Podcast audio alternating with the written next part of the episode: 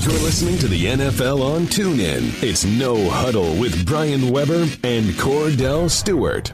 Herman, you had a long and prosperous run in the NFL, but even you slowed down at the end because we're all mortal. Other than Tom Brady, how is he getting better at the age of 40? I, I, I don't know. Other than he just continues to play at a high level, he continues to uh, be smart about how he, he throws the football and where he throws it. And he makes good choices. And when you lead, then you see the passion. Yeah, that's one thing when a lot of us, when you play for a long period of time, even in my 11, 12 years, that, that flame starts to flicker just a little bit. And uh, I think the success has allowed him to, to keep that burning pretty, pretty bright. That's conversation about what goes on in the classroom and between the lines. But what about the off the field action? As far as the health is concerned, because when you're 40, all your vitals inside. It has to be working on all cylinders in order to be able to maintain that type of focus throughout games, not just one game in a year, not two, but pretty much all of them throughout his career. Because as Brian mentioned, he's getting better as time goes on. Yeah, he is, and but the game slows down. You know how it is. If you if you do something over and over and over, you can throw a lot of things at you, but you yeah. already are ahead of it. Mm-hmm. You understand what's coming, and you're being more proactive than reactive. And when I look at Tom Brady and the decisions and things that he's doing, I think he's manipulating. He's saying, "Here's how I'm going to make you have to, to to challenge me and do certain things I do." And and uh, it just goes to speak about his career. But you got to take care of yourself, like I said in the offseason. He's done that. He's made a commitment for it. Chatting with Herman Moore, former NFL receiver, joins us on behalf of Quick Lane. As we think about the mindset of a competitor, Kordell talks about it all the time folks who are that focused, intense, look for motivation wherever they can find it. So, Philadelphia, underdog at home against Atlanta, won the game. Underdog at home against Minnesota, Trounce the Vikings. How much do you think they're feeding on that? Underdogs once more getting set for the Super Bowl. Well, they're, they're feeding on it, but I think their opponents are doing themselves a disservice because they are uh, listening maybe to the, the people on the outside saying, hey, you should be able to walk through this team or you should be able to beat this team because you are better, and here's why.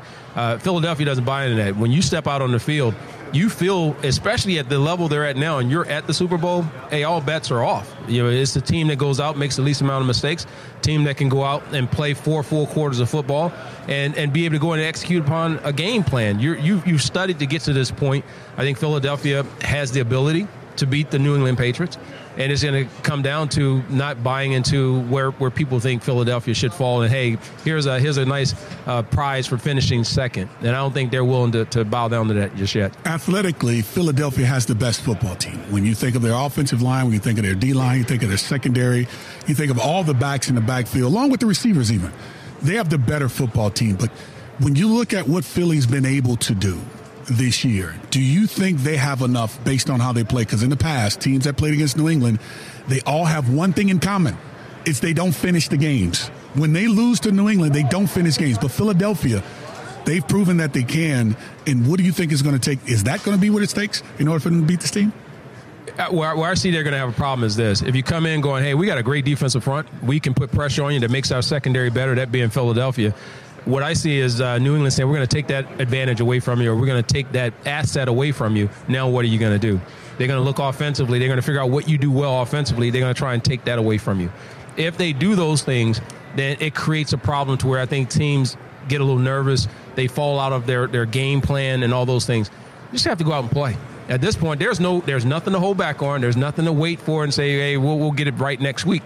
This is where you lay it out on line. This is going to be a tough game, but I still believe – uh, Philadelphia has the ability and will win the football game. That's that's my prediction mm. that they will win. I think, uh, yeah, Tom Brady and these guys they want to go out on a high note. I get it, but uh, there's something that's going on with this Eagles team that in that underdog position that that motivates them. And what are your expectations then for Nick Foles to back up your prediction? How well do you think he's going to play when we get to Sunday? I think he needs to first and foremost he's got to protect the football. He's got to be able to take what what's there and not just try and go out and overcreate. You got some playmakers in your your receiving uh, unit, and that's fine. But at the end of the day, you don't want to ever put yourself in a position to give the ball back to an offense you know that can methodically move the ball down the field. If he does that and just tries not to do too much, but do what is necessary and, and what's there to be taken, I think they'll do okay. The defense won't let them down. When you look at this this court, this coaching staff, Jim Schwartz, Doug Pederson, Uh, and when you look at what they've been able to do with this entire football team, Frank Reich, I mean, it's been pretty darn good. A lot of players coming from other places. Chris Long coming from New England, like Garrett Blount coming from Lee, New England, Jay Ajayi coming from Miami midway to the end of the, to the season. Uh, I mean, we can go on and on. Alshon Jeffries coming from Chicago, who they pretty much threw him away, and he said he was actually going to a championship, and here he is playing in one. What does that say about that coaching staff and their ability, similar to New England's, to be able to grab players, plug them in, and have them playing some lights out football? Well, we talk about the assembly of, of players, but when you can get the right chemistry with a coaching staff, it it goes down, it trickles down to how you also manage those players and make sure you got the right chemistry. Jim Schwartz has been able to put together good defenses. You you look at the fact that uh, you, you know you offensively right now I feel they figured out a way when guys go down, Wentz goes down. Foles, yeah, there was a little concern, but it's figured out a way to, to put them in position to win. And the team has supported them and gotten behind them. When you get that, you get those buy ins, that's what makes you a good football team. Chatting with Herman Moore, the former NFL receiver, joins us on behalf of Quick Lane Tire and Auto Center. Enjoy seeing you every year at the Super Bowl. Every year we talk about the Lions. And then, of course, trivia comes to mind. You know, a handful of teams who've never made it to the Super Bowl. Last championship, 1957. New head coach on the way when New England season is done. You got Matt Patricia, and he's a rocket scientist, literally. We know the background academically. What do you think the state of the Lions is getting ready for next season? Right now, they're they're having to look at what they have defensively. I think they got some pieces in place, both secondary uh, along the linebacking unit. And then there's a few players, a couple players on the def- defensive line that allows them to have something to work with.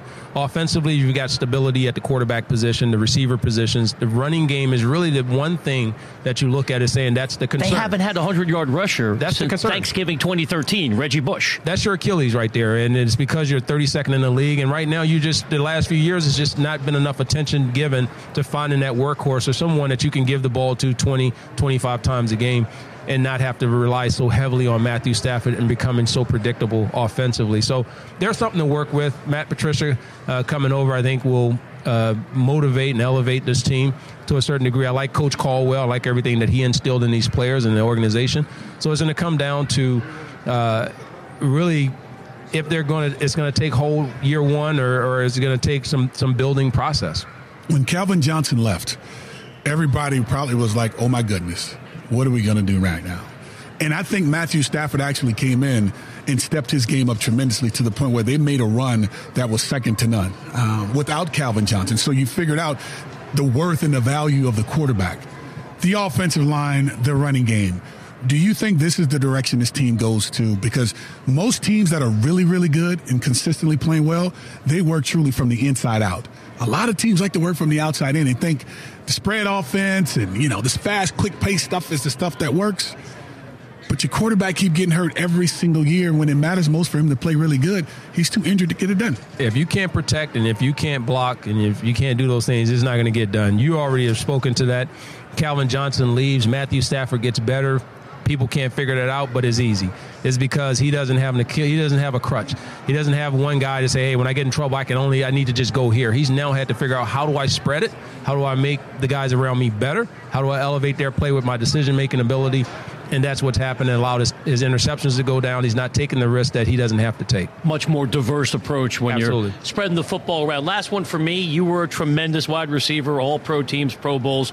Feels like we're enjoying the golden age wide receivers right now in the NFL. So many talented guys. When you're watching a game on a Sunday, who do you really want to see at your old position? Well, I have to say, Pittsburgh's still a fan. I, I, I am. And so, AB watching him has been great, and uh, got to watch him a little bit when he was in college. But just the fact that it became such a big wide receiver league, uh, to see a guy his size go out and be able to really make big plays and make things happen is, is tremendous. Uh, but I love watching Julio Jones as well.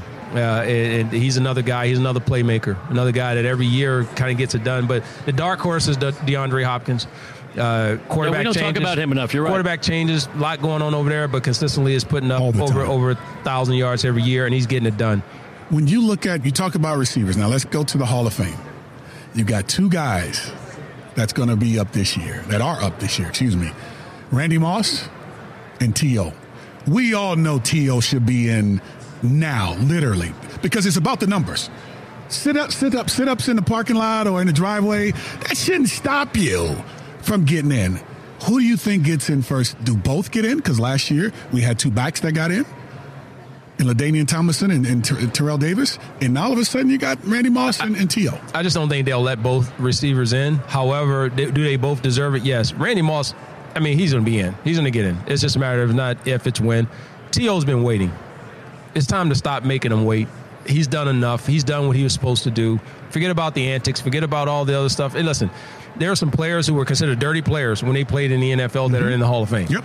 So don't sit here and tell me that you don't want to put them in because of X. You can't have you can't have your feelings get in the way when a person has done what they're supposed to do and contributing to the game. Now you're telling them we don't want to give you what you deserve. No doubt, T.O. should be on his way to Canton, Ohio.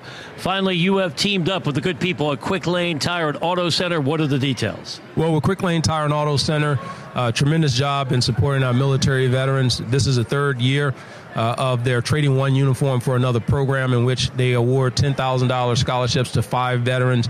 Uh, that are making a transition from leaving the military and then looking for opportunities uh, back here at home. So uh, Quick Lane has been doing a great job of providing this $10,000 scholarship to be used towards an automotive maintenance and repair certification, which gives them a, a, an opportunity for uh, creating a new skill set, creating a new opportunity to help support themselves, their families, and like I said, to, to be able to provide and, and get acclimated to a new lifestyle coming back home, which we know even as football players can be sometimes difficult.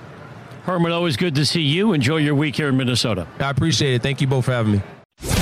You've been listening to No Huddle with Brian Weber and former Steelers quarterback Kordell Slash Stewart live on the NFL on TuneIn. 20, 15, 10, 5, touchdown. The National Football League is on TuneIn.